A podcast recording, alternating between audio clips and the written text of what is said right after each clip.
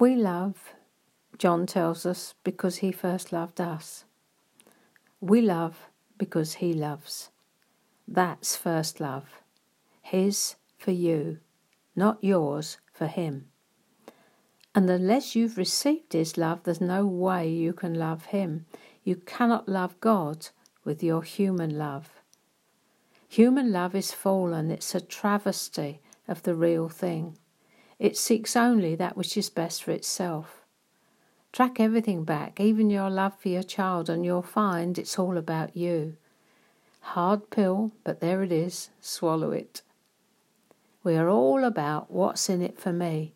It's the result of the fall. We can't help it, but we don't have to stay like it. We can learn something different if we're willing to ask Him to enable us to love as He loves see everything through His eyes. By His transforming power, we can become those vessels of honour, receiving and carrying the love of God. 2 Corinthians 5:14 in the Passion. For it's Christ's love that fuels our passion and motivates us because we are absolutely convinced that He has given His life for all of us. Paul speaks from experience, not book, book learning. Paul knew all about the latter, but Jesus captured his heart. We are nothing and can do nothing unless He's captured and captivated our hearts. Something else to turn your thinking upside down. He loves you because He chose to love you. He set His love on you. We receive that love and we pass it on. That's the only time we have any real use. He did the same with Israel, Deuteronomy 7. Look it up sometime.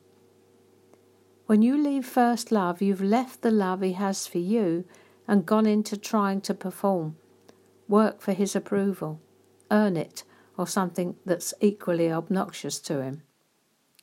Revelation 2 2, 2, uh, 2, 2 and 4. I know all that you've done for me that you've worked hard and persevered, but I have this against you. You have abandoned the passionate love you had for me at the beginning. Think about how far you've fallen. Repent and do the works of love you did at first.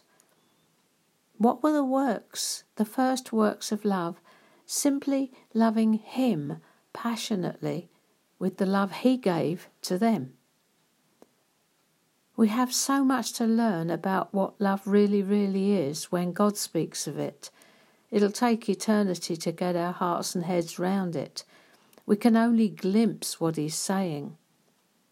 Our problem comes when we can't or won't receive what He freely desires to give His unshared love, which He then asks of us in return. Unshared love. How's yours?